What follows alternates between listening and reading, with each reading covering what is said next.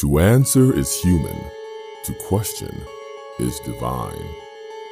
Welcome to the world of the Hidden Gateway, an exhilarating podcast exploring the concepts humans have been struggling with since the dawn of existence, such as who are we? Is there such a thing as good and evil, or are they arbitrary constructs? Does the paranormal exist? How can we evolve to a higher state? Can our mind influence what we term as reality? Providing a transcendental approach combined with hard nosed humanistic analysis, we invite you on a journey to question your worldview in this theater of life. Join our host, Justin Williams as he explores the outer realms of faith, the supernatural, human potential, and even our concepts of the universal creator with a fascinating array of guests. This is the unseen world, magical, mysterious, and mystical, where your only limitation is your imagination. This is the Hidden Gateway.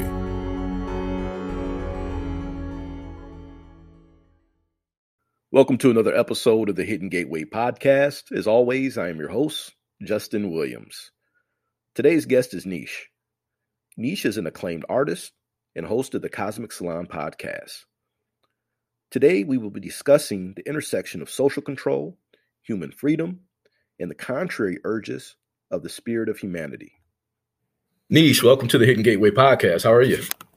Excellent. I'm very excited to be here with you, Justin. Yeah, and I'm excited to have you. I've been looking forward to our conversation ever since I, I reached out. Um, just to tell you, you are just a a wealth of information. You are highly intelligent, and I know that the listeners of the Hidden Gateway podcast will enjoy this interview. So, um, first, tell us tell us a little bit about yourself. Um, how did you, where are you from, etc. You don't have to go into too much detail, but how did you wind up doing what, what you do, specifically with your podcast, the Cosmic Salon podcast? Well, first of all, I want to, I just want to say thank you and I'm I want to say this on the record here. Congratulations on a solid year you're coming into. You need props for that. This is uh, something where one puts themselves out there and people that don't do it don't understand. You really get a lot of um, sometimes exposure you don't want and it teaches you a lot about yourself. So I'm proud of you. You're rocking it and this is good. I was I was born in Des Moines, Iowa, and lived there for a while and I've been a gypsy ever since. there you go. I, I, like it. I like it. so I, I, in general, I have been, I mostly consider myself an artist. I am definitely a college dropout a few times over. Uh, and I'm proud. I'm proud. I'm super proud of that because I could never swallow uh, the pill ex- all the way down and I could never regurgitate. And every time I would come in really with my own hardcore uh, thought processes and um, ways of expressing myself through scholarship, I was shot down. It was just never heard. And it appeared to me that alternative ideas were not welcome in that system and and it became a problem and that went through to the art stuff as well. My art was too over the top for the artists and this was at several schools. So i learned a lot in that process of what am i willing to do? What am i willing to be in this world to exist and uh, find my way? And that that process through the university system is fruitful if you've got eyes to see and mm-hmm. I got into doing my show, The Cosmic Salon, was really, I wanted to do more than I was doing on Nox Mente and the Obelisk with Jerry Cthulhu. I wanted to get deeper. I wanted to get a little bit darker. And I decided I was just going to do it. I had plans with a couple other people. Nothing ever really worked out. And so I just decided to move forward. Otherwise, I would probably still be waiting on these other people. And that's where the Cosmic Salon was born. Really, a desire to have conversations with interesting people all over the world of all kinds of uh, perspectives. I'm interested in broadening myself. And so you can't do that in a vacuum and you can't do that in circles that are saying the same thing. You have to move into territory where you may not be comfortable. Although everyone I've had on, I have absolutely just adored from beginning to end. So that's where it goes. It's it's a show about conversations and people and we are getting into the the deeper darker side. So it's not really a light show. Right, right. Okay. Now how long have you been doing uh the Cosmic Salon? The Cosmic Salon I think is oh my god. I'm terrible with with time. So I think Nox Mente has been going on 5 years and then I think the Co- Cosmic Salon may be going on 2 years now. Two years. Okay, awesome, awesome. Possibly, it's definitely over a year, but I think we're we're moving into that second year somewhere. I don't even know. okay.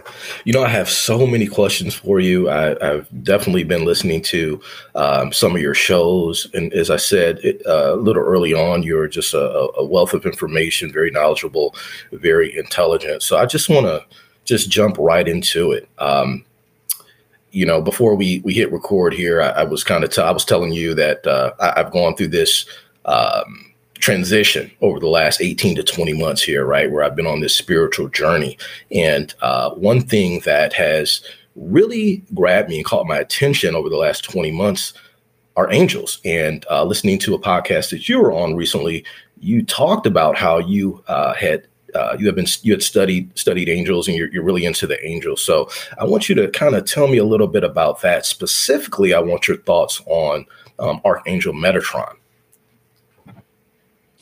well, that's interesting. And I don't know that I'm going to give you my thoughts on Metatron, but what I will give you and the way I will come about this is I encountered, I had an experience when I was quite young that I called a shining one. I had no, I wasn't brought up in the church at all.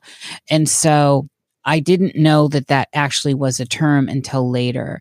But I had this, it changed the trajectory of my life. This encounter I had when I was about six years old. And then when I started to move further into remembering the encounter, I've never lost it, but trying to remember details as I would meditate into it, I realized that its signature had been there all along. And again, I still didn't know that it was considered an angel and part of the angelic order. That's, of course, in the Christian church. Now, they transcend that, of course, and go in every which direction dimensions go, which is everywhere, fractals.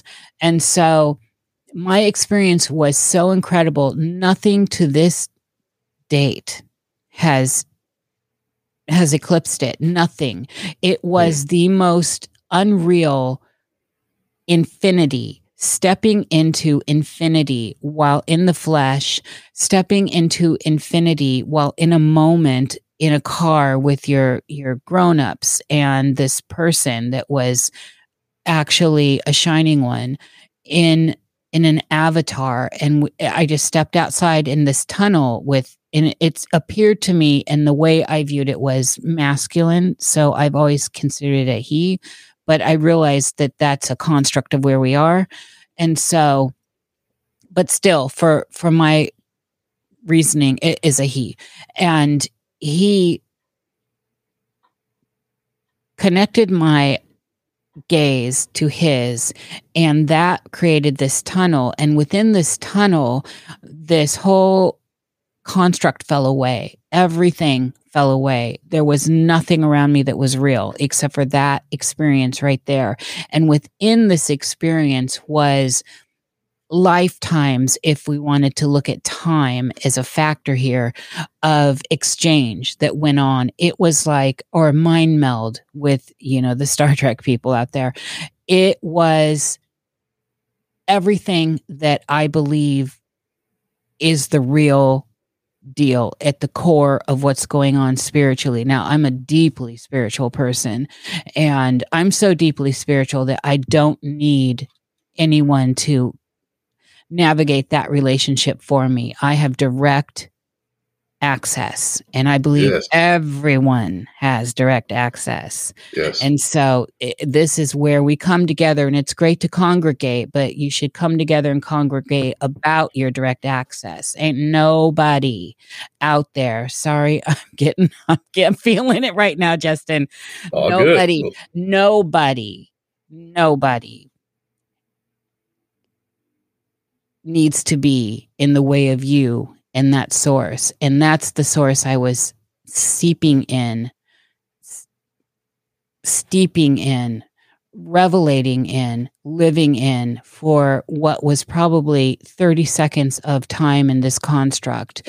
And when that all broke down, and this person that was asking for directions from my grandmother's boyfriend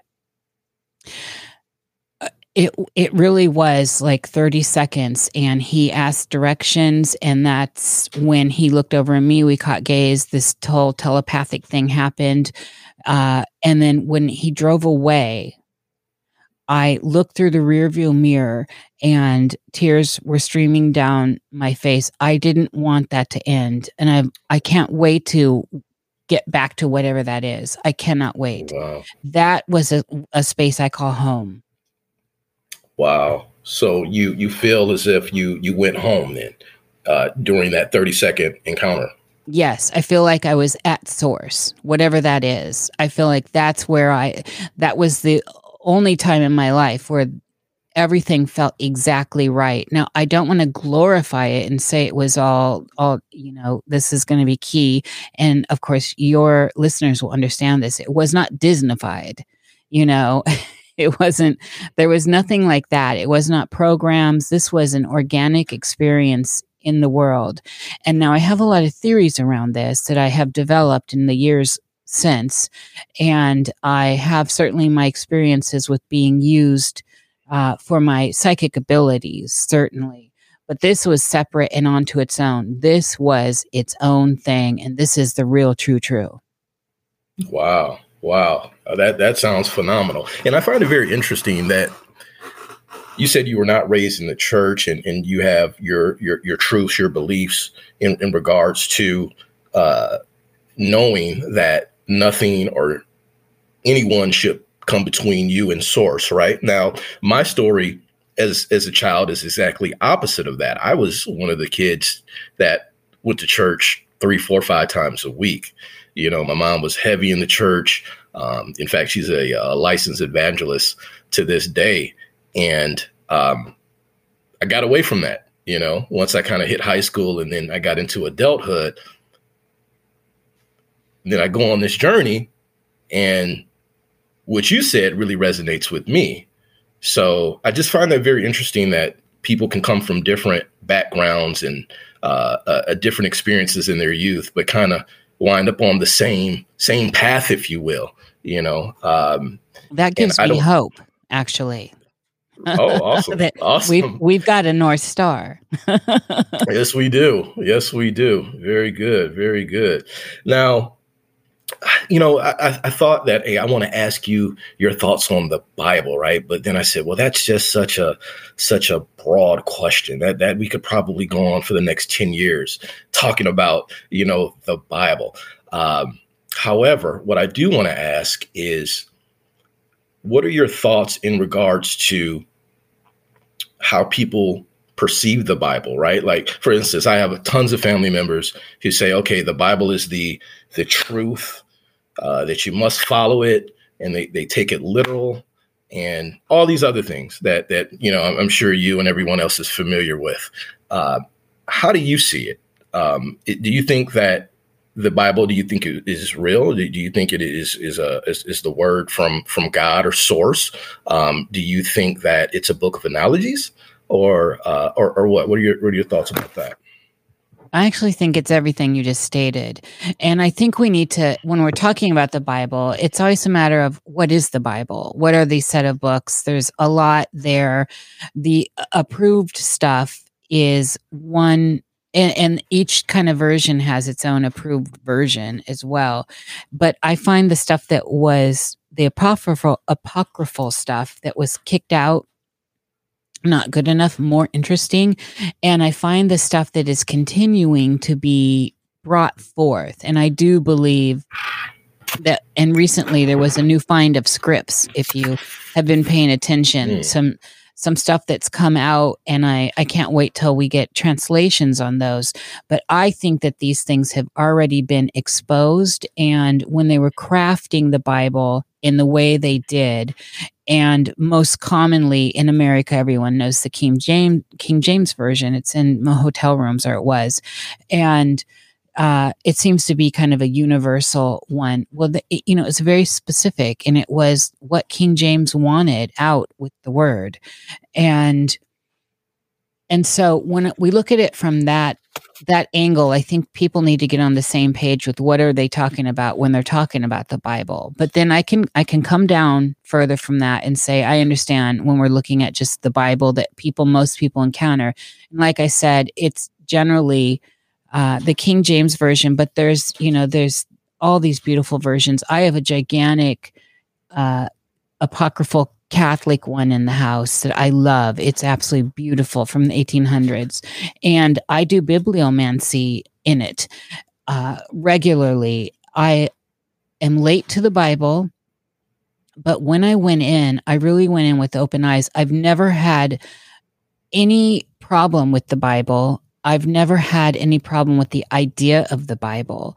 So I am not rebelling from the Bible. I came to it open eyes and open heart and open mind. And I started to look into it and found that all the versions I encountered are quite beautiful, scary, uh, dark, and uh, very much full of incredible pearls of wisdom and gems. And mm-hmm and I'm one of these people that strings things together. I think that the wisdom is thrown across the lands in all the tomes. And the Bible is certainly one. There's a reason why it is so recognizable, why it is one of the main documents. Because one could say that I know there's a lot of bias here, but the Quran has is probably, you know, equal amount of people that everyone knows the Quran, right? And and so right we start looking at these documents in in a macro vision kind of way and you start to see the threads that pull them together.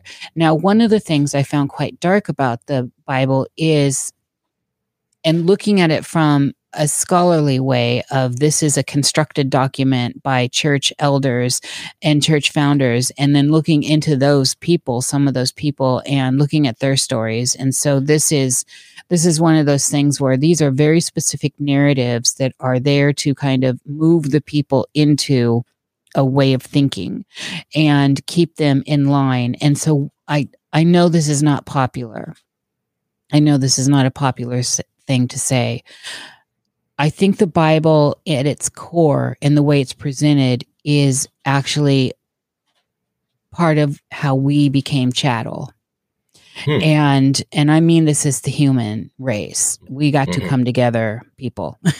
and uh, and in my life it's just all crazy. We're in an inverse world right now. So the chattel aspect of this is and so I'm I'm not taking away from what God is and what architect is and whatever you want to align yourself with, however you want to call that, that is on high and that is available to all of us one on one. But mm-hmm. this document that leads us into a certain way of thinking and gives us, albeit some wonderful examples of how to be good people, uh, is still leading us into a sense of you are only good if you follow these things. Right. You you have to conform to this to gain access to the kingdom of heaven. Now I got an issue with this. This is telling me that I am not free a free soul that I am not a free being in this space and that I have to follow these guidelines to gain access to this thing they call heaven. And now you know my origin story here with the the shining one. I already know that I can find my way into heaven and am in heaven as I speak. So wow. I don't need these documents, but I want to get a little bit deeper into this. I love the Bible. And I'm going to go somewhere with this right now. I love the way the Bible has come down in folk culture, especially in American folk culture, and the way I have a lot of family in the South, and I grew up with a lot of people using Psalms in very what I consider magical ways and using certain verses in the Bible in very magical and potent ways. And this was something that I did see in practice in my life. And so it wasn't a, it wasn't, it wasn't like the gateway to heaven. It was the gateway to construct the reality around us, whatever our circumstances were, to get us into a place of betterment and to give us hope and to guide us through the trials and tribulations we are on. And I think for that, it is a masterwork. I think the way that Americans came down into looking at the Bible, and I'm talking a certain period of time here. I'm talking about uh, some of us that have stories that were not easy and how we could find ways to work within a system that had a lot of juice from a lot of people worshiping upon it. So it makes it more magical, more potent, more sticky, if you will. And by using it that works with our own mythos, we can construct something that brings us personal power in our lives. And that is unique. That is a beautiful thing. This is a synthesis. This is a spiritual synthesis. And that's why I love the Bible. Mm-hmm. Very good, very good. And see, you know, in the church I grew up in, I, you know, I was raised Pentecostal. You know, the the elders, the preachers, the ministers, the pastors, they didn't teach that. You know, it was simply, you know, believe in Christ. If not, you're going to hell. And you, you, you know, there was no room for error. There was no room for being human, you know. So uh, I just love the way you broke that down. That that's phenomenal. Now, do you believe that the God in the Old Testament is the same as the God in the New Testament, or do you think we have two different type of uh, entities or, or, or, or, you know spirits spirits of, of the divine here? Uh, what are your thoughts on that? I think we have emanations of the divine. I don't. Mm. And so, and also, and I think you heard me say this, I think that in general, you can't write about God. You can't you can't talk about God because God is untouchable. This when you have this connection, there aren't words for it. And this is one of the things I've always liked about the charismatics when they go, I know it sounds crazy to some people unless you're charismatic, but the people that go into tongues and start feeling it and moving it, this is this is an energetic exchange and we're talking about energy and we're talking about fractals and we're talking about waves and we're talking about your body your temple as clay. And so i i think that the the gods were presented to us in these different tomes not just the bible in the quran everywhere. I think these are false light gods. I don't think that they're the gods we should be following. I, i'm saying i'm not that's not my god.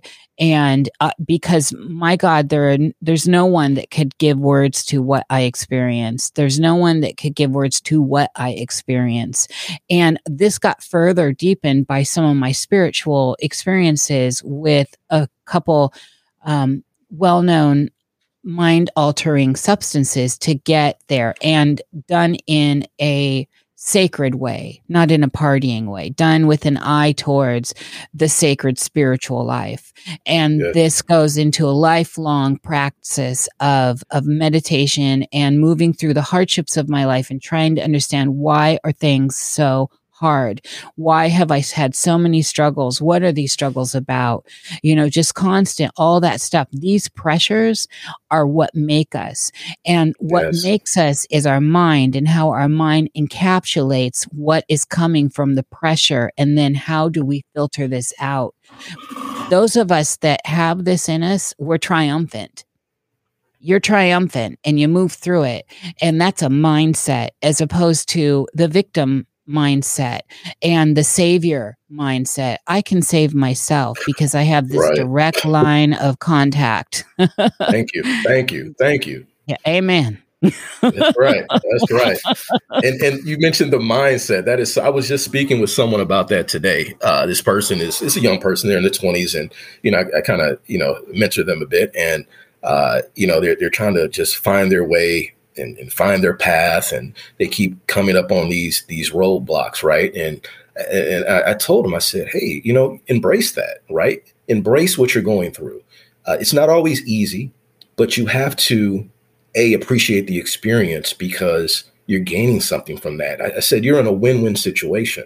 Is if I told him to, you, you have to be an. I told him you have to be an observer, right? When, when you when you face a situation that's uncomfortable, step outside, look and see what's going on, right? Meditate, stay focused on the divine, the Most High, and and let that spirit guide you to provide the best path to take. And you know you have nothing to worry about you know so yeah that, that's good stuff you know um I want to talk about just staying on the Bible, right? Well, and well, well, let me let me go back kind of to what you said. And when you first started to speak, you said, you know, I think you've heard me say this. And yes, I did. And I just thought it was phenomenal. I just kept playing it over and over again. You you you talked about how you believe there's this the the source, right? And then you said it, that I think your your specific words were you know the source is perfect and everything and then you mentioned math and then you mentioned at some point something happened where a piece of the source of energy was separated and that piece was less than what it came from and that that piece is that false light that you spoke of just a few minutes ago did i get that right Yeah, in essence, that's that's it. Yes, there was a there was a malfunction in in the the main fractal that is this emanation of God that is mm-hmm. without words, and this this. Mm, this this malfunction i'm tr- i keep trying to find different ways to say it but the, that created its own that created another and so that is what became the ruler of the construct we find ourselves in because here's here's more for you. I don't believe we're in the land of the dead. You know so let's look at that for a minute. What makes it the land of the dead? We all know we're gonna die.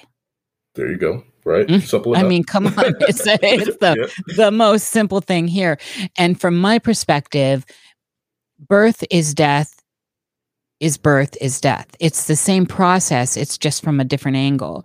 And okay. uh when we and this is and this is some more math you know that's birth and death on a line one end one end. When you circle it it's the same pro it's the same point. It's a transition into something else. And or it's an emanation. And this is where it gets very interesting. And so emanations can and do encounter interruptions or turbulence in the field. And that creates a, an a new set of math if you will. But if you're coming from the perfect math if you're coming from the perfect source that's all perfect there. Everything is in alignment. And and so as that emanates out and it encounters this stuff in the outer space from it and as it keeps emanating out those distortions can be very uh well, they create new frequencies, they create new waves. And as we all know now, I think everyone's on board with how important the idea of frequency is. Frequency can kill you, frequency can bring you to higher ground. Frequency is everything. And, um, and we know this right now currently because of 5G and crowd control. And so, mm-hmm, and uh, you pointed at me i had to acknowledge that and so yeah, yeah. this this is at play here and the construct we are in is not that perfect center emanation that perfect center point that is god the construct we are in is in one of these distorted emanations and it is all of this is consciousness. Remember, consciousness is woven and interwoven into all of this. At perfect point, perfect space, God, God is all consciousness. God is all. God is everything. This is why we're on high with that idea. And uh, that is the supreme consciousness. And so these distortions in the field and there are many it's not just one. This is why we have different versions of these stories of this false light god. The first distortion created the false light god and that one seized the moment if you will. That one took mm-hmm.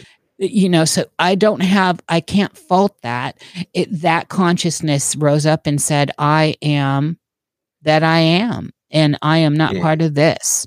And so it created a distortion within the distortion. And then that just kept looping in, and we have all these narratives. I know that's really broad stroke, but it, it I can hone it down as well. Okay. Okay. Now, the book of revelation what are your thoughts on that are we living in the the end days or are we in living in the what is you know what is known as the, the revelation in, in the bible do you believe that I love the book of Revelation. In fact, that was the book that that dream is uh, what brought me to the Bible, actually. And it had been for years and years.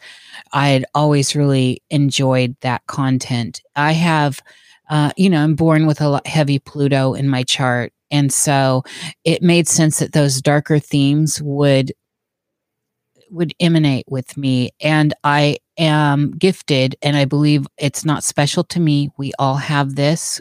It's that whole Dorothy thing, right? You've had it all the time, Dorothy. Well, everyone has this ability, but I didn't.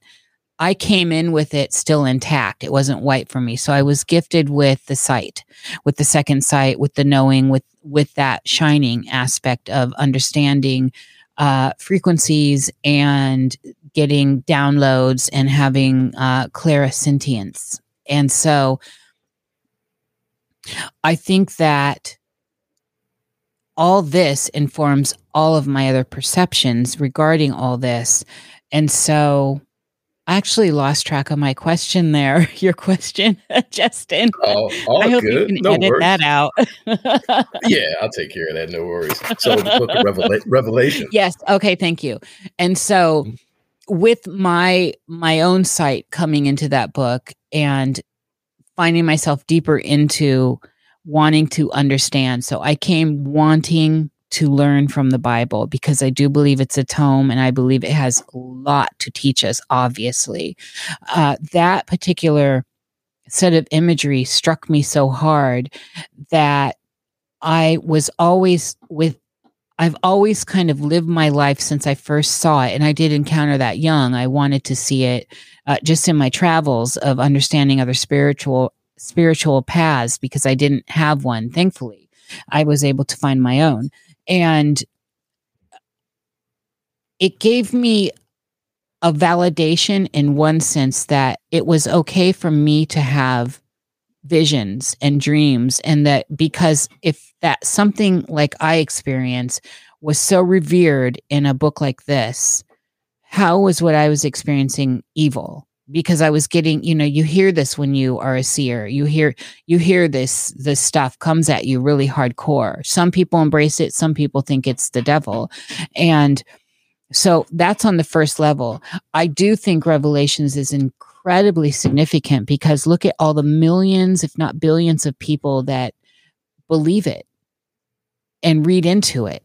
And then when you start to look at that, though, and you transcend that into other end time prophecies, which I love, you start to see threads of cohesion through them. And with these threads of cohesion, if you allow yourself to step back and see there's actually a tapestry here and they're all giving you a piece of this bigger picture.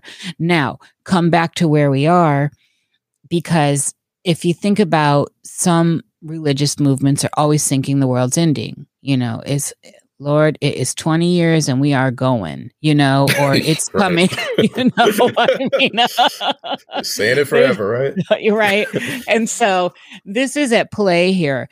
And, uh, but I, I am here to say, and I have been standing strong in this. Uh, one of my art videos I did, Come and See, which is directly from Revelations. I put it in the video. Uh, you can see what's going on there and what's going down and how I'm processing those symbols.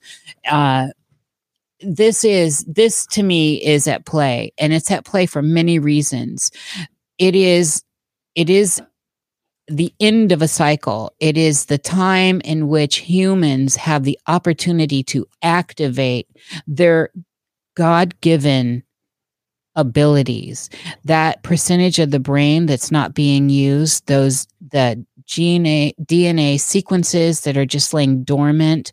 This is that time when we are here under this pressure that's going on with all the earth stuff, with all the power controls, with all the nasty evil hand that's everywhere. And I don't use that word uh, loosely, but I'm telling you, things I am seeing right now happening are straight up in my book evil. And so looking at, and what I mean by evil is evil to life and evil to, and I'd like to circle back to that point about we are in the land of the dead, but I will do that later. Please that this is this is a time unlike other times that I can look at historically where everything is coming apart. Everything is destructuring. And this makes it different from people that were having experiences back in uh, I don't even know. We could go to a lot of different periods of time when things were catastrophic, but not on a global level. And saying globe's even a trigger word, not on a level in the whole realm where everything's breaking down. And right. and this includes people, and this includes this invasion that's going on within the human race from this non-human entity that is possessing everyone. And that's a whole other that's a bag. And um and so yeah, we got to talk about that. We a little later. We got we, we have to talk about that. I've we been talking to. about that for years. I came out with that in my psychic eye. Um, but so what I'm saying is, yes, this is this is an end times. This is a for real end times. This is what people have been looking for and talking about. This is the time. But remember the math and remember the cycle. This time is an end of an eon, and so we are. Everyone knows this. We move in from one precession from one equinox to the next. And so we see a lot of math happening at this time as well. And mm. so the signs are everywhere and I see them. And if you're opening your eyes and you're looking, they're everywhere. It's unquestionable. The key to remember here is you are here to be awakened by this. This pressure that's going on all around us, you should let that, that's all clutter all around you. You are centered in the middle of it you are stable and you are fresh and clean and you are bright in the middle of it. And this is all clutter around you. And moving wow. into that idea, you can start to activate your meridians, your chakras, whatever you want to call it. You can start activating that God seed within you. That's what I think about it. That's amazing. And what you said, that last part resonated with me so much, Niish. It really did when you said that with all the clutter going on around you in the center, you have that that peace, if you will, right? Yes. And the reason yes. that resonates. Well, you know, there's me, that.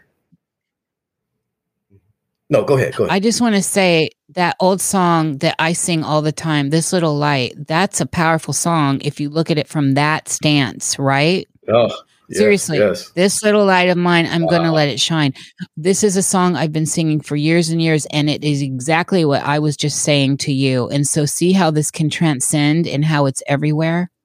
Yes. And, you, you got me again because this little light of mine was a song that I used to sing darn near every Sunday in church with the kids yes. choir. I kid you yes. not. yes, yes, yes. It's in you, Justin. Hey, yes, it is. Yes, it is. And just going back to what you said about the, the chaos and, and, everything going on around, and you have that peace. So, and I mentioned it to you before we we started uh, started chatting here. I, you know, had an uh, ayahuasca uh, ceremony. I was participated in an ayahuasca ceremony in, in, in the desert for three nights, which I describe as I walked with the Father for for three nights in the desert. My lesson on night one was there's spiritual warfare going on in the spiritual world and on this planet. You know, um, that was made very clear to me. I saw many things that just kind of blew my mind, right? But it was described to me and it came to me. I had I had just had all these visions, all these downloads, all this information coming to me. But it was told to me that, well, no, I don't want to say it was told to me. Let me gather myself my experience that very first night, okay, because I, I mean, I saw demons. I saw I saw this guy. I, there's this guy. He came up to me. He was part of the the uh, the shamans the shamans crew, just kind of helping helping out. He he came he came over to me, and I'm in my sleeping bag with with my with the bag over my head, and he tapped me on the shoulder. And then when I looked over at him, I, I saw a demon. Like he was a demon. It was like crazy. And mm. then he went, I said, no, no, thank you. You know, then he went back over to the group, group of guys he was with. And then I could, I could hear him, him talking about me to these guys. Right. And I could just, you know, it was crazy. But anyway, it was a storm. And in the, I was in the middle of that storm that first night. And I had so much peace. And it was as if the father was saying, do not worry. I got you. Don't worry. And then at times i would i would take my focus off of the father and off of the light off of the divine. And then it was as if these demons these entities were would try me would try me. And, and then i would i would the, the fear would creep up. And then i then I, I i took control. I said no. And i just focused right back in on the father. And then i had that sense of peace again. So when you said that a few minutes ago it made me think of that experience right? Just having that peace in the eye of the storm. And i believe that that's what we need to do today as well with everything going on in the world, right? Especially yes. with uh, you know this this whole COVID thing, and then with this with this jab as well. You know, and mm-hmm. I've heard you mm-hmm. say some very interesting things about the jab that I want to talk about. Phenomenal, phenomenal things. So let's let's kind of get into that. Let's let's what what are your thoughts just on a you know, kind of broad, but I, no, no, no, no, forget broad. I want you to go deep. I want you to go deep. what are your thoughts on? I want the list. I want the I want the Hidden Gateway listeners to to to know or to hear what I heard you say um, on on another show. So I, will just let you. I don't even know where to start with that with you. So you just you just go. Tell tell me your thoughts on the jab. Well, I came out. I came out. I had a a we'll call it download in 2006 and it was a major it was one of the most major ones in my life. It, it, there have been a couple more since then that that came close and they're all part of this narrative. But i saw all this. And so i was I've been talking about it a long time. And ironically, and remember, we all have this ability. So at the time I had that download, there was someone named Stephen King out there writing a book called Cell at the very same time I was having this download. And hmm. I, at, of course, I didn't know this until I didn't know about this movie until after it had been come and gone. And then I saw it and I'm like, wait, wait, wait, wait, wait, wait. This is this is my you know part of my download and i'd been talking to i have a lot of people in the writers in the business and stuff i'm like somebody stole this. And so i went i looked and i saw it was stephen king and i realized okay this he was literally pulling it out of the etheric center like i was like anyone else can. We all have this ability. So he must have been picking up on it and writing it and hmm. so I just, that's a little backstory on it. So here we go. I come forward. This is the reason why I actually came forward in general. Uh, I was having a very peaceful, quiet life, and I decided to come forward and start working towards where we are now. So skipping ahead to this, I just, I put out a video. It's called um, the key, the Tithing of Melchizedek. And that was in 2019. I think it's October. It was before this stuff started to happen. But in it, I made sure that I had the very specific information in it that there was a virus, that people were going to go crazy, that the masking, and I tied in, which has played in, but it's subtly on the underground part of this, the uh, plague, the plague of locusts. So you see scenes of that. And uh, it's all there. People can go check it out. All those videos this all those videos are all about this kind of stuff and i'm playing roles in them. So uh, people need to detach from that. Being me i'm giving you ritual theater in a way that is just that. So uh one of the things I came out with on the very first show I talked on, which was Off Planet Media with Randy Maugans and Emily Moyer, was these octopi beings I saw taking over people. and so I had in this vision, I had seen them. Uh, just I'm going to keep this part short too. I'd seen them entering through the eyes, mostly the left eyes of people, which to me somehow plays into the the the black eyed club. And mm. uh and this was very clear. Remember these are symbols. The re- the language of the unconscious the language of the other is symbols. It's it, you have to understand symbols and you have to understand what they mean and that's a personal experience. Your symbols are different than mine and that's why languaging and all this is so difficult. Oh, wow. and so i saw this them gaining access and the best i could describe them was like little octopi. And um and so that i didn't i didn't have i didn't know how this was going to play out justin. I did not know. I just could bring i'm bringing the information forward. And so fast forward uh, to where we are now in the last few months they there's been tons and tons of and that's an exaggeration obviously of uh, research into these things that are being injected into people through these vaccines. And they're, and I call them parasite or larvae that grow, and they are in there. I don't care what they're made of. I don't care. Those details aren't going to bind me down. Those things are getting injected into you. You can tell yourself they're good for you or not. And, uh, but, uh, you know, thinking about having a larvae or an egg of something with a, a main line into your DNA. Come on now.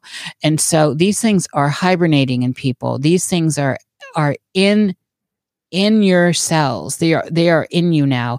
This is an invasion.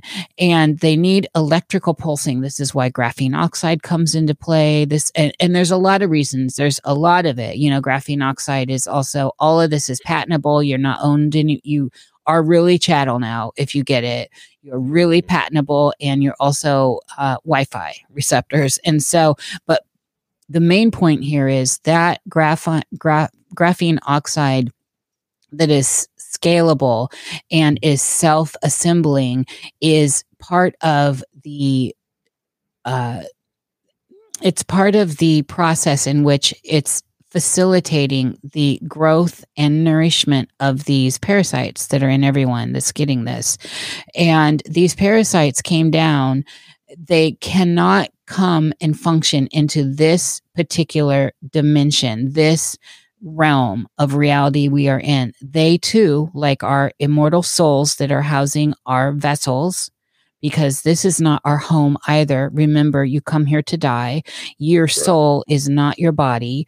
Same with these things. They need a vessel to be in this realm. Now, they have been here a long time in smaller amounts at high and on high in the governments and doing uh, experimentation with people uh, with uh, with humans and trying to get hybrids and all this. And what we're seeing of course is the best way to have done that is to inject them into the the uh, coding of our biosuits of our temples of our bodies and let the body do the work with the aid of these other ingredients mainly uh, graphene oxide. Luciferase has a big is a big player here and it's going to be a bigger player.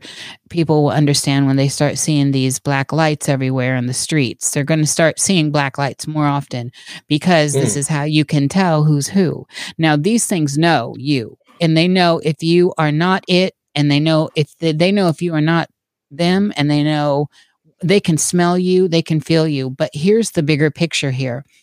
They have created the new race and the new race is what people are seeing as these um, quote unquote pandemic babies or uh, the C babies. And this is part of what had been worked out. And I suggest this goes at least to the Eisenhower administration when those deals were struck. Now, I'm not saying Eisenhower struck those deals with them, but he did strike deals with allowing, even though they were not going to technically allow him to say no, uh, uh, he contracted with them to to take and work on humans. Now, remember, in this realm, everything is about contracting. And we see this in the Bible. All that you have is your soul. You don't contract your soul away. And we got all the stories from Robert Johnson on.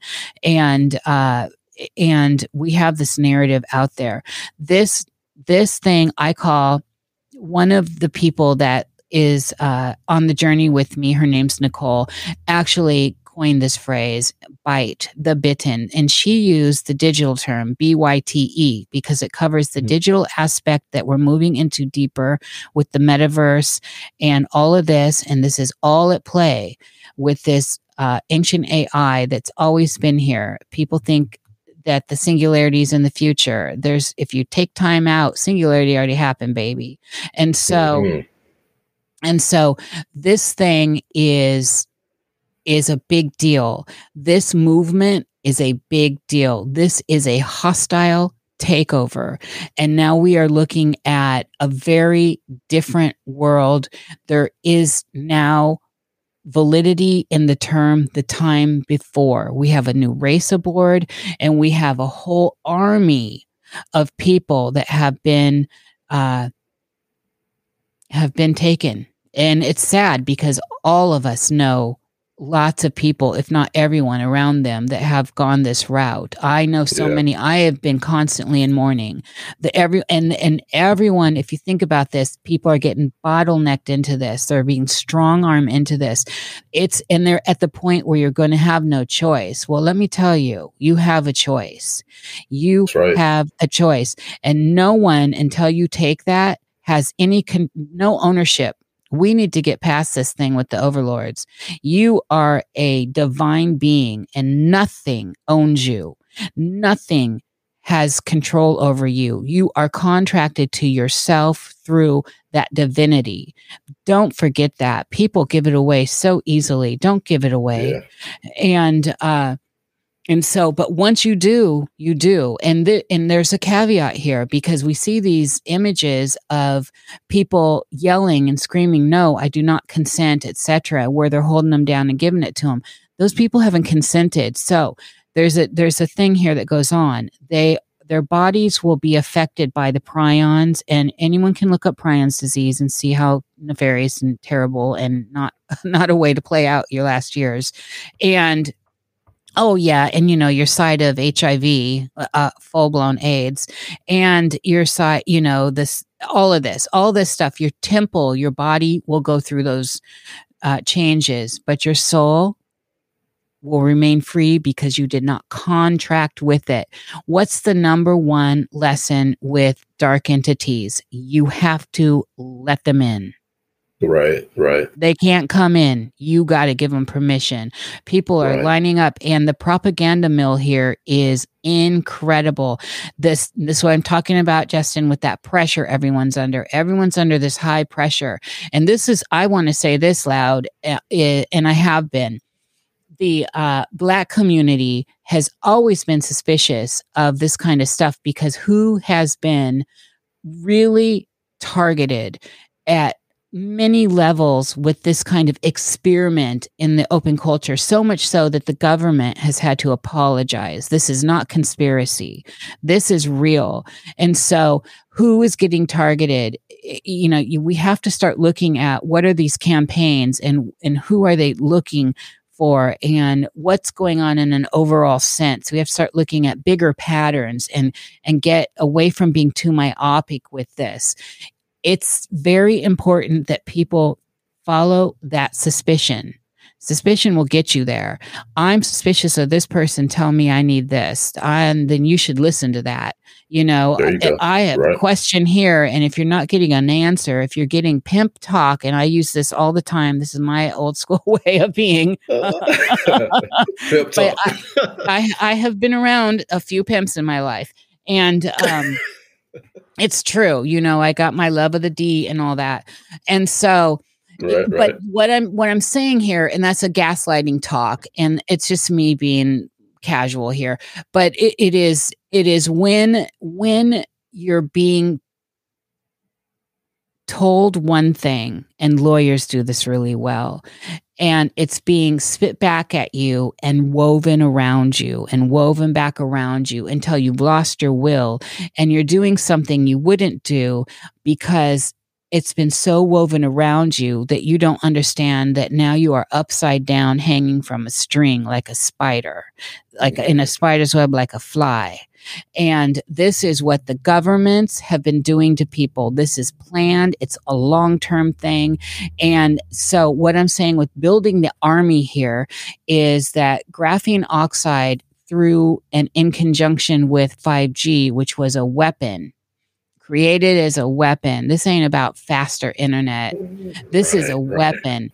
And this weapon is contracting with you that have contracted with this whole system and the pulsation the the millimeter waves the microwave is is honing into the graphene oxide and it's creating a different version of you and so with the the parasite that is growing in these people what they're dealing with is you as an outsider looking at people that are going through this transition. And remember, it's really only like six months that most people have been doing this. So you're not, people want things to be immediate. No, this is a process. It takes time for things to grow, it takes time for mm. things to mm. change.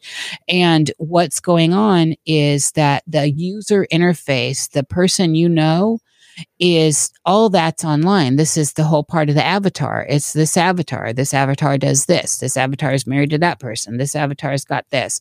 That stuff's all online. It's all the cognitive stuff behind it. It's the the motherboard behind the user interface. And oh, okay. that is what gets changed. And the dangerous side here is it is in it is connected to the the source it's connected to a hive mind kind of situation. And I mean, I could go on and on about this, but that's kind of in general.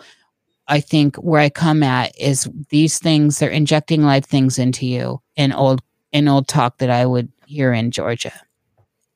Right. Okay. So transhumanism, right? And with with the AI going on, and then you mentioned five G. Now, mm-hmm. I I think I read somewhere that it's actually six uh, G. Right. That's augmented reality. Okay. Okay. So we so if if we hold on. So if we transhumanism and so it would be a patent on that, right? So mm-hmm. oh my goodness. You so need 5G to get to 6G and 7G. 5G had to happen. When they were talking about early on infrastructure, in the in getting us to pay for this all around right. the the realm everyone got this. And touting it a lot of people came up and said this is a weapons this is not about that. And it got written into infrastructure bills through the UN and yes, yes. and so this is part of the infrastructure. We paid for our bars here. And uh and continue to. And so that's where it needed to get the sanctioning AI needed the humans to get it to that level, the hands, the actual physical hands to get it up there. And, um, and we could call that whatever we want to call it, but it looks plain to me.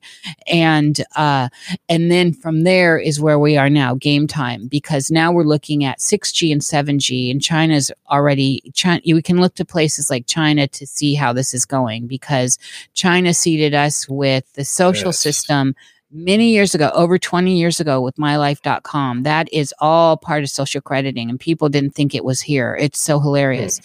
Um, anyway, so augmented reality is getting you deeper into this construct, and that's 6G, and that's where say say say there's a moat of 5G and so there's people you can be protected with 5G. So the very elite can be protected in a moat of it and outside of that moat is where the 5G is being focused. And I think we saw a small example of that recently. Sorry. hold on. I had a sip of soda and it wanted to come right back at me. And so and so uh so I'm giving an example of how augmented reality is such a mind fuck Oh, oops, sorry. And oh no no no no no no don't be sorry. All good. All good. Okay, good. So you can think that you're driving on a road and you see a cliff and that cliff is one that is clearly like you're going to die if you go over it. You can get out of your car and you, it's a road you've always driven on. You can get out of your car and throw a rock and hear the rock hit. You can hear and feel the wind. It's VR and AR all together. And this is how old rock stars are touring now, eh, but at a new level. It's so tied into our neural networks at this point, and especially with the graphene oxide everywhere, because they are raining that down on us literally, uh, that you have to have enough faith within yourself that I have driven this road a million times. I drive it every day, that you drive through it and realize that was not real. And when we hmm. start talking about reality on that level where you literally have to question everything because do you do you drive off that cliff? That's a cliff, but this is a road you're on every day. But that's a cliff. Here the rock hit. This is a mind fuck, and and that's just a small example of it. And we're we've been seeing this all along. And this ancient AI needed us to get it to this level because now we are in the soul trap. We're in in in a whole different set of emanations. We're in a whole different set of math that moves this deeper into a non organic experience. Now, I am one of these people that says everything synthetic came from an organic source, right? So mm-hmm. synthetic mm-hmm. can still in terms be organic at core, but it's it's a whole different it's a whole different game there. I don't know if I went too far off the track there, but that no, no, I wanted to no, make that clear. Thank you. Thank you. Yeah, I, I appreciate all that. Definitely. Definitely. Okay. Now, just there's just been talk about the metaverse, right? Over the last couple weeks, I think it's owned by Facebook, Mark Zuckerberg, or something like that. Is that that's is that tied in? Is that what that is? What you just described? Yes. Metaverse has been around, so that's going to be Meta, and uh, that is all we're seeing. This we had a lot of we had a procession to get here, and it started. It started really with uh, with Hollywood. But it really amped up when we started to get digital in the 80s with Atari and stuff like that. And uh, I'm sorry if you can hear my bird, she's tapping. Um, oh, no worries. And so it, the metaverse is tied into all this second life and so video gaming like world of warcraft when we started getting games that were more interactive like that and grand theft auto we started to move deeper into these realms and we got the sims and then we got second life which is a whole on world and that has its whole set of normal rules like this world does. And it has lindens you have to make money. If you don't make money you're on the street. Your avatar's on the street. People can damage it. Everything you put put into your avatar can be damaged. Like it's a pro, it's a thing. So you have to pay rent or you have to own land. You have to do what you do here, but it also offer so it offers that which is fun because a lot of people do a lot of different things in there to make money. There's shops like this and everything's exchanged in a cryptocurrency called Lindens.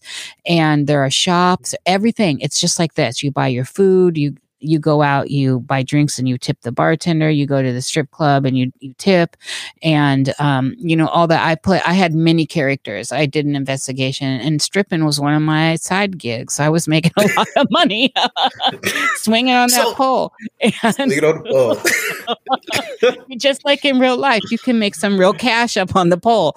And so I, you know, this was just one of those things in Second Life, but that that paved the way. So then Second Life turned brought in Oculus Rift, the VR set that everyone knows that you can now hook up right. to a lot of stuff.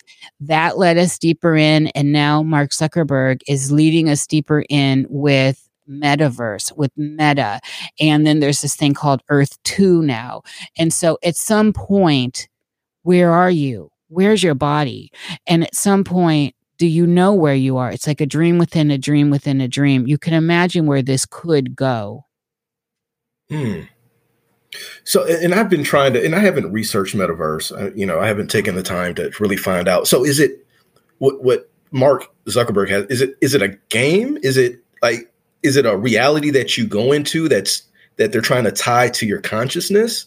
And if it is, it seems like that would be addictive, right? If you can get away from all the all the struggles and pain of, of this reality that we're in, and, and, go to this other reality where you can be and do anything that you want to do, like people, who's to say people won't want to come out of that? Well, I was addicted to Second Life. I couldn't believe how much fun I was having there. And I had several characters and uh, you know avatars that were different different things. And so I mean I had one that was like a dog. I had one that was a doll. I had one that was 1920s. I had and mm-hmm. I I mean I had like an elf. I had every, you know, I was I had all kinds. There were all kinds and I was playing. And you get completely immersed in it. I did not go as far to it when when Oculus Rift got it came into the game, I stepped out uh, for obvious reasons because that entrainment was already bad. I couldn't wait to get back to Second Life. Always, it was it was that addictive. So I can imagine that where we are now with it, uh, with what Zuckerberg's doing, is going to be interesting. Remember, he I believe he tweeted, "If you die in in metaverse, you die in real life. This is the thing. And so we start looking at Blade Runner and all this, right? Philip K. Dick, mm.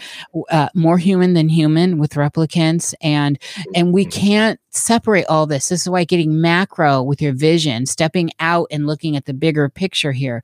We've had all along this transhumanist thing that extends into the robotics that are going on, into holography, into um, uh, the cyborg stuff, right? And, and so the good thing is, if you don't have arms, and all of a sudden you have robotic arms, this is this is hallelujah. I'm singing that too, and um, you know things that can enhance you. Tech being used for good is amazing, but tech being used for enslavement is not. It's enslavement on any level is not good, and people need to recognize that, and uh, and also need to recognize that we are in that right now. This is why we got to stand up.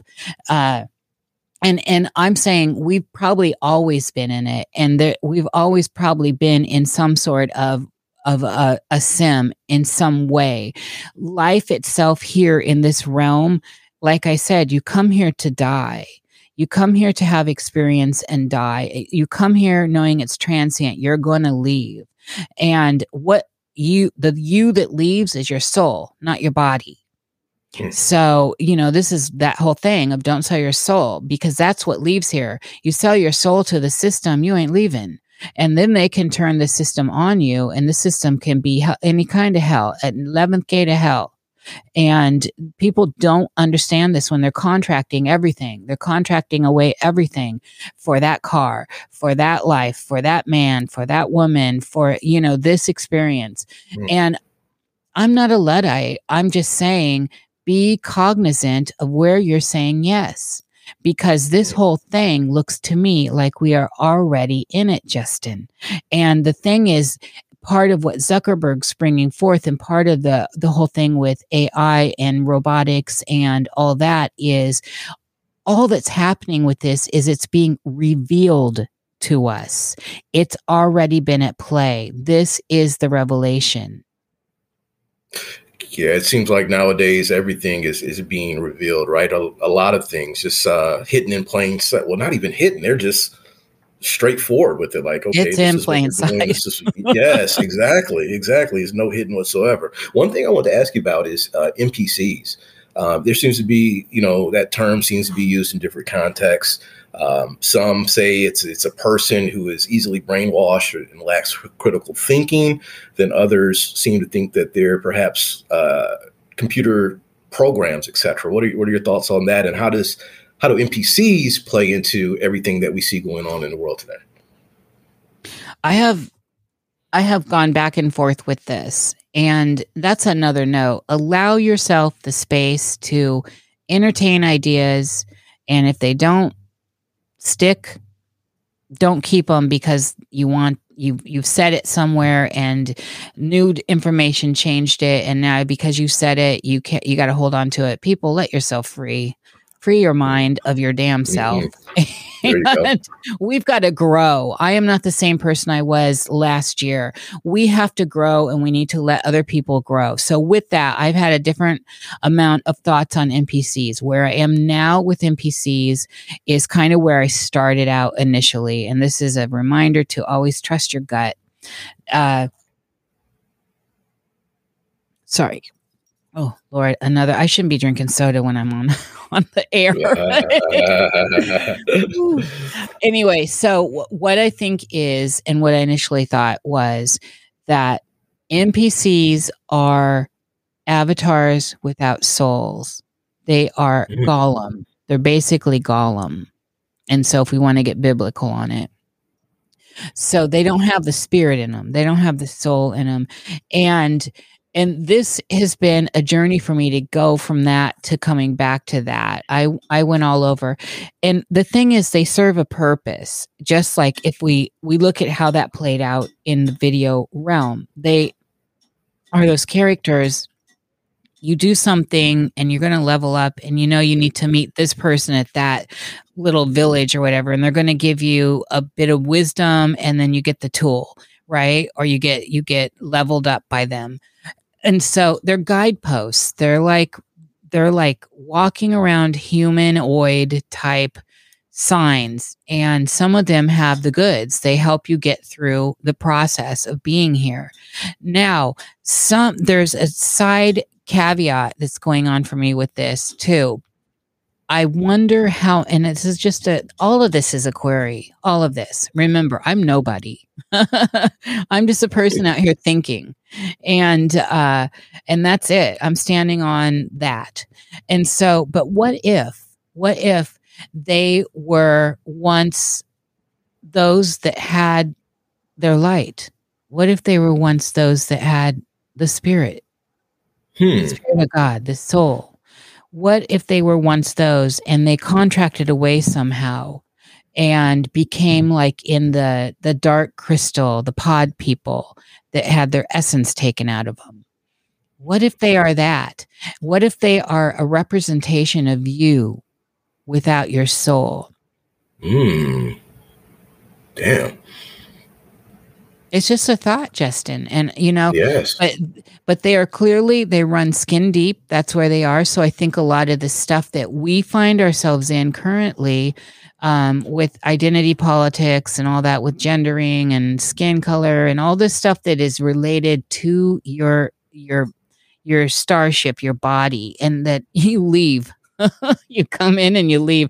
I mean, it's and I think I think we have a good deal of picking it. I feel like like in any video game, you kind of get to pick your skin and all this. It's in Second Life, it's they do call it skins, and you go in, you pick. And I've got a whole plethora of avatars in there, let me tell you.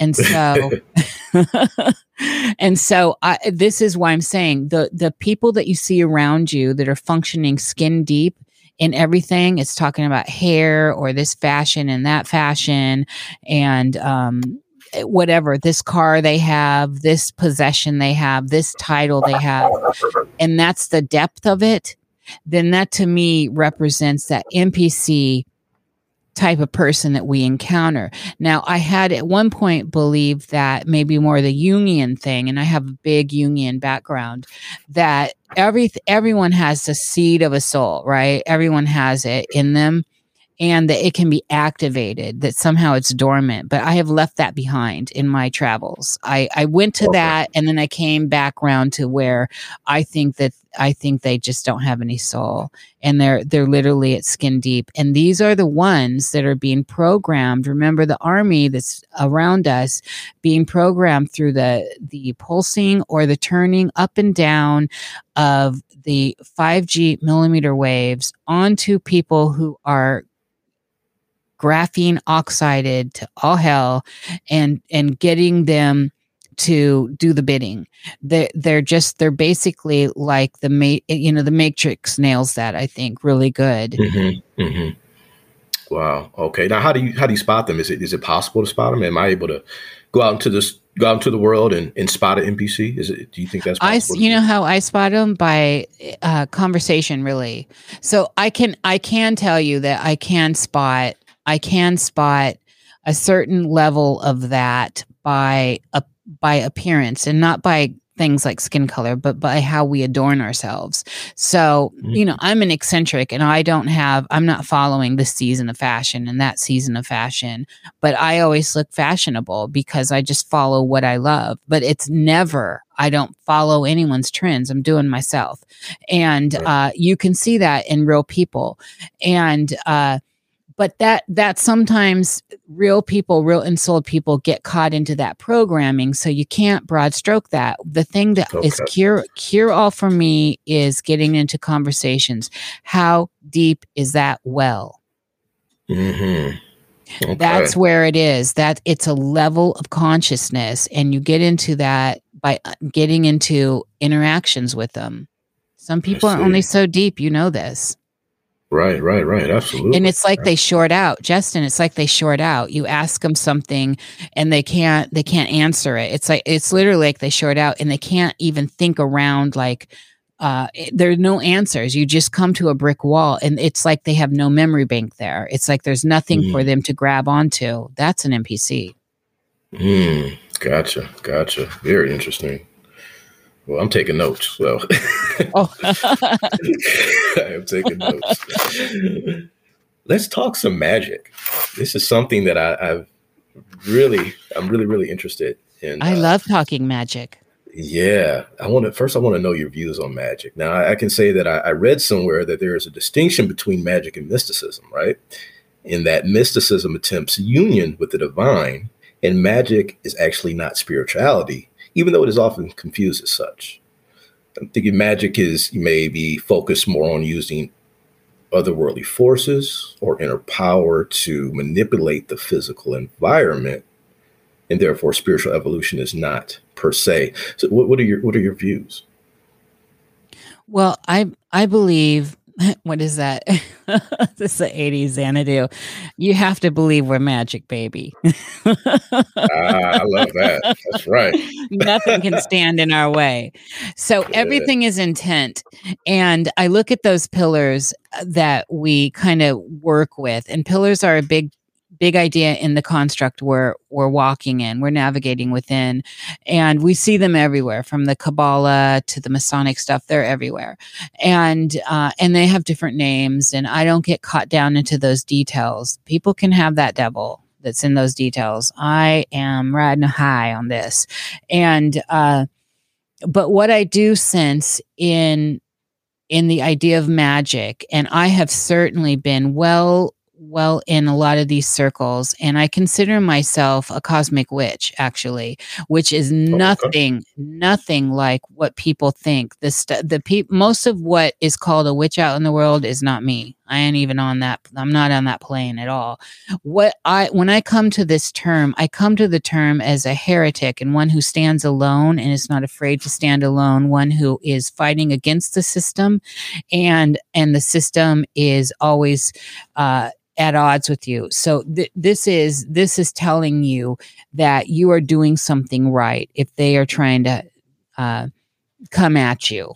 You're doing yes. something right because what? Why? If you're if you're standing in your own sacred fire, your own sacred light, and and you're being persecuted for that. Now, come on, get out of this inverse world. That's wrong. If you are standing in your light and and you're get and they're coming at you, how is that right? I just don't this this kind of logic just freaks me out. So I claim that is in that way. But I'm not like the kind you could read about. So with magic, intent is a gift a soul gift. Intent is part of this emanation that we are working with. And my intent is part of how I unfold the dream around me. And I like to look at the world in terms of a dream because there's a lot of there are specific rules that happen within dreams and then when you unlock those then you become lucid and when you unlock those you become astral and when you unlock those you become soul traveling. And there's this network that you go through the set of initiations within that space that is not this space but you go to it everyone does. If you don't remember or not you still go to it everyone hmm. does why do we do this you know people need to ask these questions of themselves and because if you can insert your sacred intent into the environment this is a grand act of will which is a grand act of magic. And so when we start, we want to talk about ideas of magic and the web work of magic. There's a lot of co oping, just like what happened in the Bible, just what's happened in all these tomes. And I consider the Bible a sacred tome like uh, one would the i consider it a grimoire and so there's there are sets of rules. Sometimes people need rules, and sometimes people need guidelines to get to a better place, to get to a place that helps them awaken within self. And like I said earlier, that's a beautiful thing if a tome can do that for you. If the Bible can do that for you, then you've won. Then it did its purpose uh, because you became aware of self. And by coming, becoming aware of self, you're becoming aware of the fact that you are more than this. People need to get up out of this. And so magic has a lot of different forms in which it plays out in in these structures. And so a lot of people get really caught down into cycles of magic as far as working with and I I love all this, trust me, but working with uh, synchronistic numbers, working with numbers and math work and uh, graphs and um, you know things people call sigils. Again, we could bring in the Psalms and we could bring in. Uh, there's all kinds of stuff. Magic's everywhere. The key here is your will and exercising your will in the state of chaos that is around you to create what you want to see. And what is that? That is actually emanating that which is within you, your inner space, into that which is without you, into outer space. And that's all outer mm. space is everything outside of you. And mm. So magic's a beautiful thing. And then we we need to talk about consent here. And this is where I think people get tied into the idea of black magic, right? Versus white magic. Now I don't right. play these games, just like I don't play it with skin color. I don't play these games. And uh, I, I'm sorry, I'm just post all that and people can get over it. And so what happens with this is if you're doing something that is impeding someone else's will, then you are crossing a line because you're right. crossing that line. But you don't cross that line unless you ask to be invited in and you get invited in.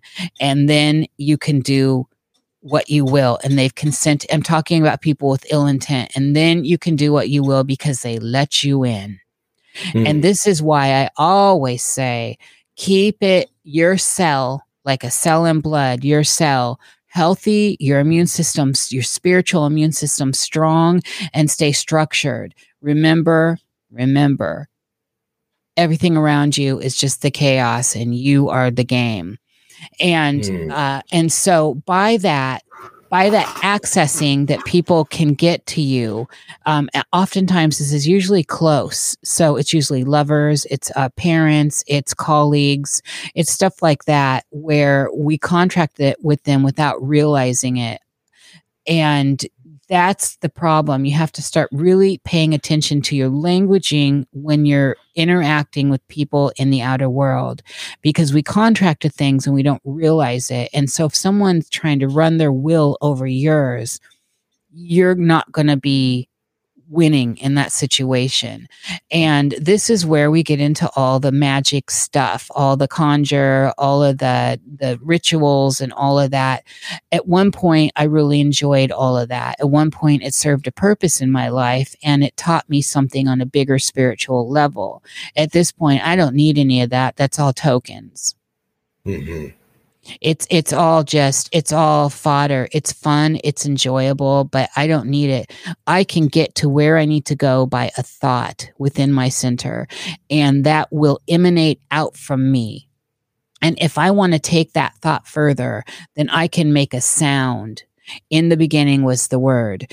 And uh, and this this this can be however you want to do it. If you want to go Enochian alphabet, if you want to go Lovecraftian, if you, you know, wherever you want to go, if you want to be in tongues, it's all the same thing. It's just got mm. different names. It's all got different overlays and people worship the differences. And that's part of the distortion field as well by worshiping the differences and the differences are beautiful. I am one that love loves that because i enjoyed going into old school witchcraft. I enjoyed going into conjure when i was in the south and uh, was being brought under that with a, a, a, baba down there that i just love. And um and getting into into different things like recently trying to look at the bible and talking to elders within that those different traditions i i have been a student and so i like enjoying these different flavors but in the end i understand and see that these flavors really are coming from the same source. It's all ice cream with different ingredients. Wow. Okay Oh, all ice cream base, with different ingredients. At the base, it's just straight up, you know, cream, right? And then I add cherries to make it cherry ice cream, or I add, you know, whatever to make it a different ice cream. But at the base, it's just creamed cream. You know, it's it's frozen cream that's been whipped around, and it's good on its own. there you go. now, have you read the Greater and Lesser Keys of Solomon? Yes, I've read almost all the magical tomes. I have a respectable occult library. Wow. Okay. Now, this is a book that was given to me by a friend last year. I haven't even touched it yet, uh, but I, I definitely I, am feeling led to to get into it uh, next year. You know, I have I have some things going on right now that I that I must complete before I get into it. But um, what what can you tell me about that? Just just really quick. What can what, what can you tell me? I, I just want to have an idea of of maybe what to expect. Well, you know, and and it doesn't matter what I say about it, but I I get what you're saying, and I think if you have a calling, you should do it. It's fascinating. It's not like a book book like you're thinking it might be, and um, if you find yourself getting deeper into that, I would suggest looking at some of the works some of the people are doing the scholarly works that kind of break things down in a in a deeper way like Dr. Skinner and stuff like that. I, I am curious though. Like to me, that's more like a a workbook, like a handy book of sigils and um, understanding the planetary stuff. So it's like I said, it's less a book, uh, like a a read book. Um, it's more like an, a resource book. Okay. And that's how gotcha. I approach it. But I ha- I love Solomonic stuff, and uh, I have I've been I've been down that road, and I, I love all that stuff. And I still, when good books come out through great presses, and there's so many, I support them because I love the genre. Uh, but I think that there are other amazing tomes to read. But again, you must go where you're called, and uh, it's an interesting that I'm going to be interested. Let me put this way, Justin. I'm going to be interested to see what your perspective of is it of on it is. I use those symbols and I use uh well, right now I have the fourth seal of Jupiter on. So I use these seals and I use I use that stuff in my daily life. I enjoy it, but again, everything is your intent. And, and right. when we start seeing the demonization of things, you need to start paying attention to why is something bad? Why was something demonized? Look at right now how if you don't get the vax, you're the demon, you're the witch right now, you're the heretic. Mm-hmm. They're coming yep. after us. And mm-hmm. so you got to understand that things that have a reputation that may be dark and scary may have that re- reputation for a reason because who wants to keep you from it? And what exactly. does what do these things have that you know they want to keep you from? Now, that being said, I don't work with spirits. I, I, I don't do it. I, I don't do it. I have I have done it. I don't do it. So I work with planetary energies, and I know I hear people already. Planetary energies are spirits. It, the planetary uh, spheres themselves are sentient beings and uh, and one could even call them alien life forms. But I mm. I do work with them. I enjoy them. I am a Venusian person, and so that's a whole different thing. But there are some amazing tomes for you to get into if you're going down this path. Keep an open mind and remember, be careful about where you contract. Right, and that's something that I, I want to speak with you about. Not not now, but maybe maybe later we can I have some questions about that. Uh, so uh, you should. yeah, yeah, yeah, yeah. I have some questions about that. You really, really caught my attention there about ten minutes ago when you said uh, you have to be careful when you're out and you're speaking with people, right? Because you may contract with them and not even know it. In fact, can you give me an example, if you would, please, of, of, of that? If you start paying attention now to the interactions you're having, you'll see it all the time and it's, and remember there are people out in the field that know how to do all this and and then mm-hmm. so, so, some of this has been just put out in the field in in ways for stupid surface level things like uh, the mystery method the con artist of of you know getting more women or men that whole thing. This is all nlp and if you're aware of it then you're the one in control and you can see when it's being worked on you. I i highly suggest everyone start learning these techniques and and for the idea of being aware in the field and the field is outside of your world outside of your bubble outside of you outside of your house and uh, being aware in the field where these kinds of tricks are being used on you and they're being used on you everywhere so a lot of times in general conversation people say right and you'll say right back Oh, yes. That's a contract right there. You have agreed right. to what they are saying. And it's casual, uh, you know, blah, blah, blah. I know, right? And it's like, or, right? You hear me, right?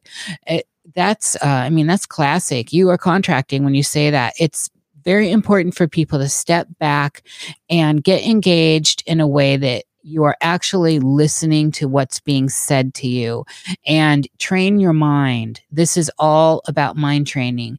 This is one of the reasons why I believe this realm set up and why we're here. We are here to learn these things. This is part of what I was talking about earlier, Justin, is that this is activating that sequence that you have, that I have, that everyone has that is dormant and um, starting to pull forth this type of knowing. And when you get this type of knowing, nobody can pull the wool over your eyes. Right. Hmm. Good stuff. Fascinating. I tell you, fascinating. Excellent. You know, one thing I wanted to ask you about is uh, is I want to know your views on the Mandela effect. I'm pretty sure you you have some interesting things to say about that. This is something I don't know. I learned about uh, five, six, seven years ago, and uh, very, very fascinating. Is it? Do you, do you think that's real? And, and how do you, if if so, um, where do you believe that it started or came from, and what is its purpose, if you will? Well, I'm going to start with most of the reality around us is not real, and people need to start opening their eyes up to that. It is constructed by reality is democratic. Everyone yeah. is agreeing on something. We're agreeing that you're in your state in your place where you're talking and I'm over here. This is all a construct that we're moving within. Uh, if we start to agree that there is no space between us, then we're in the same room. Okay. Wow. So you don't say yes because okay is contracting with me. So don't do it. I was testing you. anyway, so when we are talking the Mandela effect, this is a big deal because what is it? It's reality breaking down around you. It is causalities in a in a way. It is. It, I like the word emanations, and I use it in ways that bother people but I feel like I use the word emanation in a right way with an expanded consciousness added to it. This is a Mandela effect is where ripples meet each other and they they overlap and and Mandela effects create these distortions that we're talking about originally. And so Mandela effects simply to me are distortions where we have overlap of time, the idea of time or of uh like if you're if you're doing video editing you know they're keyed. And so you can overlay to and keying in video uh, editing which i do you can lay images over images by a fu- function called keying and that's when you get really great you know imagery where there's multiple layers of stuff. And the main and this is happening all the time all the time. The the world around us doesn't look anything like we think it looks. Uh, I think most, like most people think it looks.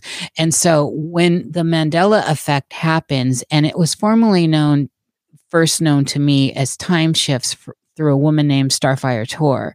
And then I saw that it got kind of co opted into the Mandela effect because of Nelson Mandela.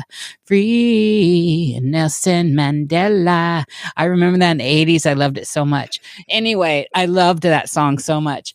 And, uh, and so what what we have is a coalition of these of these elements happening. And the key here is when you start seeing them, when you start becoming aware that something isn't right, that something is different. And this, as I was talking about with dreaming earlier, with lucid dreaming, and I realize I talk differently about dreams than a lot of people. And this is this is my experience and I'm coming at you with my experience. So I'm not regurgitating anyone's. And, um, and if I am, I apologize. Uh, I probably don't know who they are uh, because we're all dipping in the well. And uh, so, what I'm saying here is in a lucid dream, what makes you lucid? What makes you all of a sudden realize you're dreaming? Like, that's a question you should ask yourself. And usually, almost always, but who knows? There are no absolutes. It's something is different. You realize, hey, I'm dreaming. It's because something actually triggered that. Well, it's usually something that's unusual that shouldn't, it's something that's not right that shouldn't, that should be there. Now, we can use those. You can find a trigger. And I think there was like, um, Mm, I can't remember the movie. It was with Leonardo DiCaprio, but it, they had good languaging. And I think that was straight out of the Monroe Institute. But where you can use something to tell yourself you're at a certain level of the dream state and where you are within it. And uh, I have my own method with that, which is developing at this time when we talk right now. Oops. And so when you are aware that something is not the same or something is different, something changed, a phrase, a word, a painting on a wall, uh, you thought you had put your earrings in the same place every day for 20 years and somehow this day they're not there. That's something weird. And it's the awakening into that moment, like one does with the deja vu, which is different. You realize that I am not in the same space. Uh, uh you know, Stouffer's stovetop stuffing. You know, this was a this a big one, and uh, and stuff like that, where people you're seeing in the realm that it's not the way you remember it. And so when we move into this idea of memory, we need to start asking ourselves, well, do we really remember what we think we remember? Is all of that behind us in the past real? Because when we look at the idea of how people perceive us and what we perceive of a situation, we all know that it's all different. It's crazy. And um, and there are stories of you and there are stories of me and there are stories of everyone that you will hear feedback sometime later that you did this or that and you have no memory of it. I got some hilarious yes. ones. And yes. I'm like, mm, I don't know. That doesn't even sound like me. But the mm-hmm. people around you remember it. And so mm-hmm. you've got to consider this. I always take those, I'm very interested in those stories. And then you start questioning, well, what is real? And it's like, oh, that photograph with my grandma you know there here's a photograph. And um, this is where that scene in blade runner where he's you know where rachel has this awakening that she is that that was all planted memories. Every bit of it. And and they deepened it by 20 the 2049 one where the the the blade runner himself was implanted with memories and he was out there you know like this is how deep this goes so when you start encountering these anomalies in what you consider your waking real life these are the moments you want to push into it.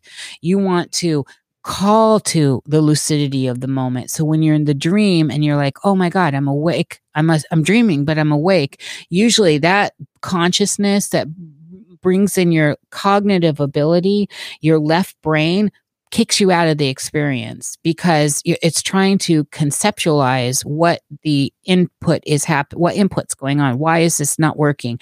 These things aren't coming together. The neural pathways are all a blast trying to figure out a pathway and um, the neurotransmitters. And, uh, this is these are distortions within your own field and it becomes more mystical or even creepy when they become distortions in the collective field. And this is where we see Mandela effects. These are collective distortions. And these things are happening at an enormous rate now. Everyone is having a lot of them, a lot of them at a big, deep, expansive uh, level of what the fuck because so many people are are talking about the same things now. I'm hearing stories about people questioning their family trees like in genealogy like their person not not like ancestors out there their grandma you know people they know their oh, uncle. oh, wow like stuff like huh. that. They're like, this, this is not my uncle. Uh, that who is that person? and I'm, I'm deeply intrigued by that. And uh, the ones for me lately, Justin, have been crazy. I have the chair I'm sitting in. I keep talking about this. There's two versions of it. One's got a chip in it, and one doesn't. And I'm, I check that. That's my barometer every day because when you wake up every morning, you're Justin, right? Right, right. And I mean, that's a good thing to contract with. Sorry. See, I did it. Oh, uh huh. You gotta be careful there. And yes, so I, I do it all. I, I, I fall for it too. These aren't dangerous contracts, but it's still, you see where I'm going. And I so, do and so this is this is that idea. I wake up every morning as Niish and uh, i don't think anything about it. Now this is this is not how i do but this is a, an example. Like i don't think anything about i got to get got this done i got to do all this i got to feed the animals and you know you get into that mode and you go into a state of self sleep and you go into a state of self hypnosis and then you've got everything furthering that hypnotic experience. You've got the electromagnetics going on around you. You've got all the propaganda going on. You get right on the computer or right on the phone. And all of a sudden, you're deeper into the metaverse. Mm. And so your own soul, your own light is constantly trying to bring you back out of all that muckety muck, back into the center back to this little light of mine right there. And you get the glyphs and you get the symbols and you get the uh, idea of why the universe is speaking to you like that. The universe, in and of itself, is a consciousness, and we are interacting with it. Mm-hmm. Mm-hmm. Wow. You know what, Niish? One of the last things I, I want to ask you uh, today is about something I heard you say, and I just have a little smidget of it here, but it was very interesting. I just I just want some uh, some clarity on it, and this is just what I wrote. Uh, a certain set of genetic codes that we see on in the old hieroglyphs with genetic sequencing bags that they would that they hold, and that, I think that kind of goes back to what we started talking about um, maybe a little while ago. But uh, do you do you remember? I don't. You, you may not remember when when you when, when you said that. I, I, believe you were speaking with uh, maybe Alana, if, if I'm not mistaken. Uh, but I just wanted some clarity in, in, regards to that. What what is that? What what is that? What what is that? And and how does it play into today, if you will? Is it just something that the Egyptians were aware of, or or, or uh, I don't even know if I'm even asking that correct. I'm, I'm I just I, I, I know, know, where you are and okay. uh, and I I talk about that quite a bit, and I have been for a long okay. time. And okay. and there's a lot of people talking about for a long time. Nobody talked about that, and it was like, what are these bags? in all these cuneiforms and all this what are we seeing here what is this that they're carrying a lot of people were questioning it and i know that a lot of scholarly people have come into you know, brain meld with it and there are groups of thinking on it. My idea always and initially was this is the the genetic sequencing bag. And what i mean by this is this is the soul.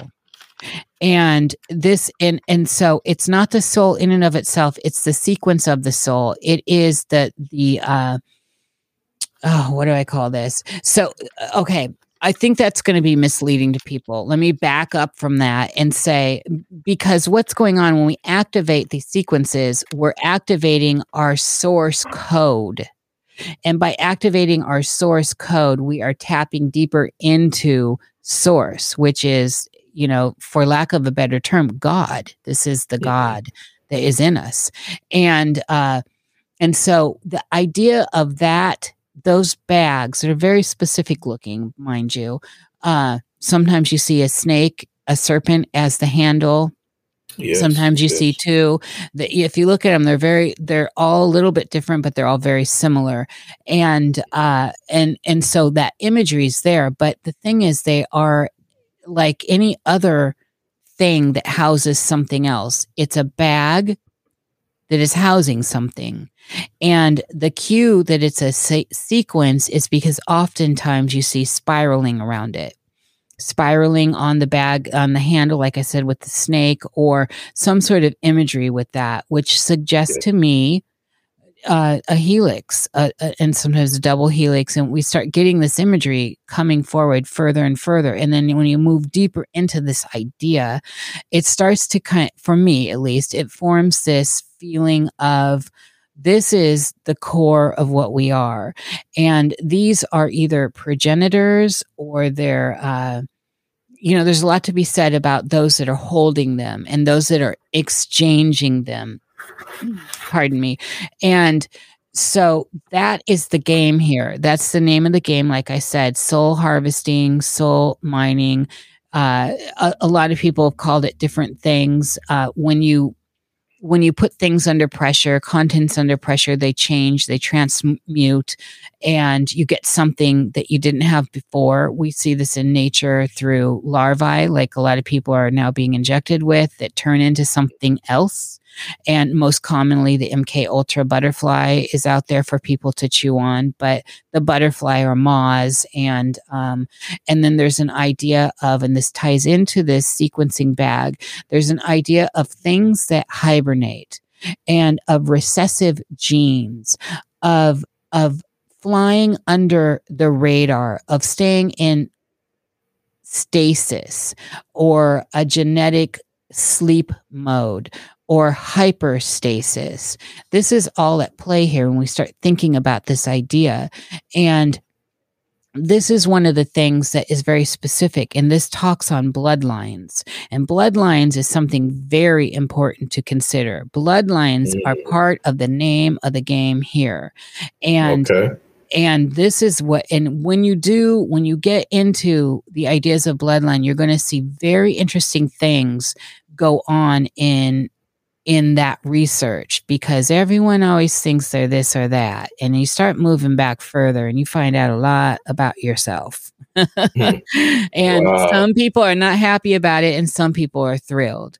But, you know, okay. again, we can't get tied into our avatars. We need to get tied into the magical pathways, the neural pathways, and the the bridges between these pathways that create something extra special and how the sequence plays out and is activated in the avatar is significant. And so the significance of the sequence, of this genetic sequence, cannot be understated where we are here and now. And there's a lot of language around this with a lot of different peoples in different ways in which people language, but it's all still at the core and it's all happening now. And this is part of what I was talking about earlier with this personal awakening.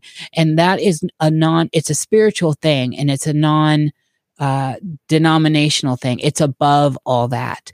And I, I keep wanting to bring people back to the idea, the locus, like I put in that one video. They gestate they gestate and they come, they lay until the circumstances are right. And then when the circumstances are right, they awaken like Lazarus and rise up.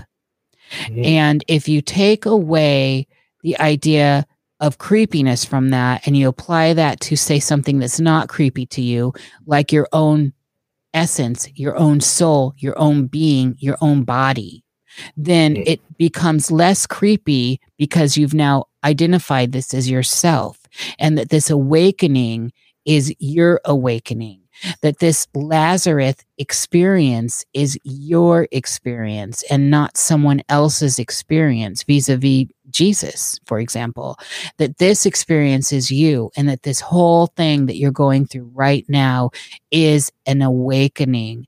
And this awakening is ultimately going to be something that is not subtle, but it takes subtlety to get there. So it's mm. the right amount of water, it's the right soil, it's the right amount of sun. It's all these right ingredients and ingredients sometimes are choices we make. Choices we make on the lattice of our life, the pathways in which we walk, the crossroads in which we find ourselves, the doorways in which we walk. And so the genetic sequencing that has been there all along for us is something to put your mind on right now. Everyone should. And this should be a thought you think about when you think about having physical symptoms.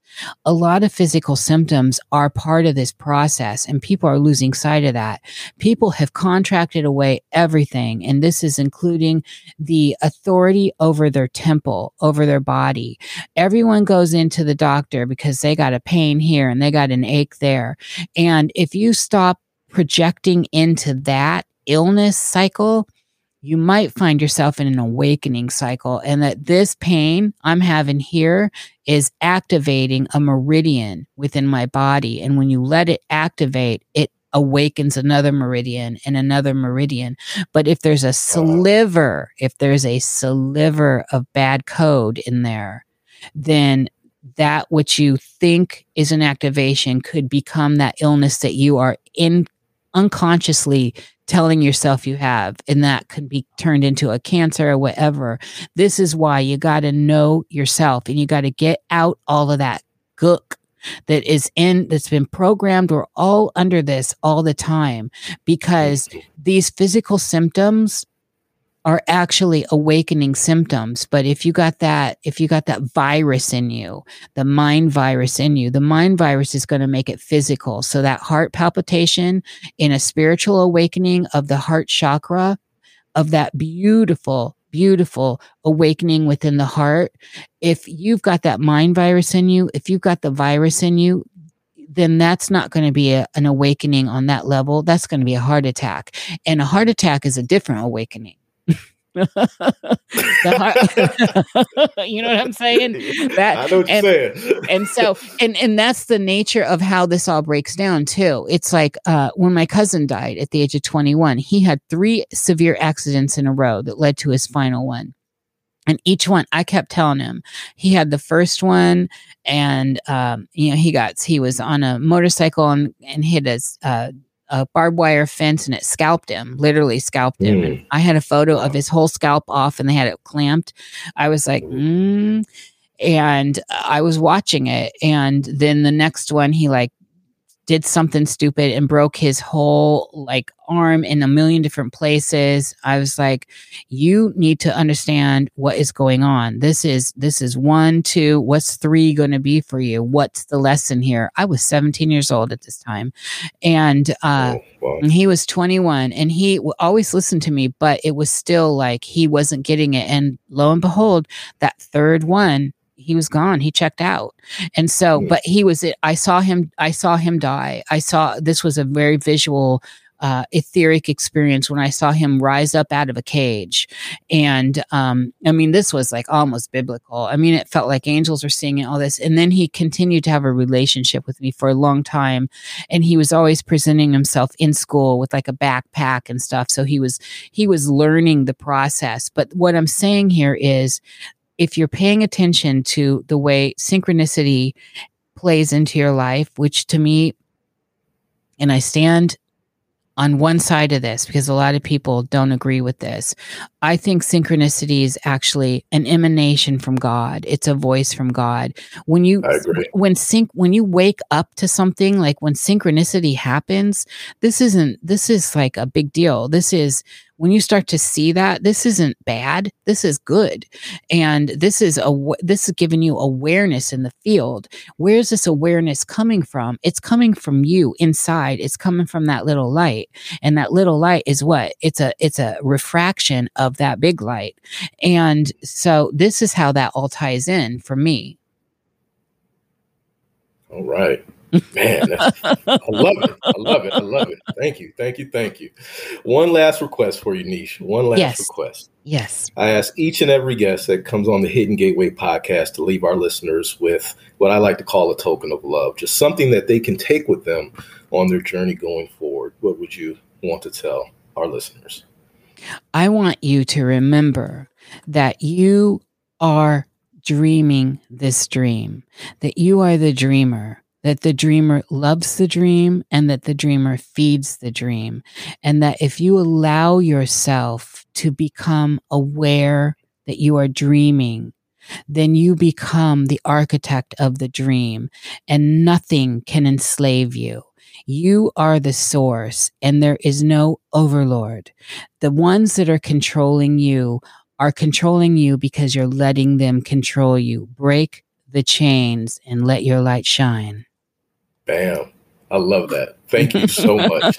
Thank you so much. I have genuinely enjoyed our conversation today. I want to thank you so, so much for being a guest on the Hidden Gateway podcast. Absolutely phenomenal, absolutely intriguing, and absolutely fascinating. So, thank you so much for coming on. Thank you, thank you, thank you. And to our listeners, I really hope you enjoyed this episode of the Hidden Gateway podcast as much as I did. And remember, you can stay connected with us uh, at the hiddengateway.com. You can also join the discussion on Twitter as well as Instagram. If you need to, you know, reach out, you have a question, whatever it may be, uh, send us an email, support at the hiddengateway.com. And don't forget to subscribe as well to our uh, YouTube channel. And, uh, you know, I think I, I, mentioned it previously on the last episode, but my autobiography will be out uh, November 20th. So that is uh, 10 days from today. It's called In the Eye of the Father, a mm. memoir of faith and redemption. Mm-hmm. And this mm-hmm. will conclude this week's episode. Until next time, stay positive, stay questioning, be love, and be free. The Hidden Gateway out.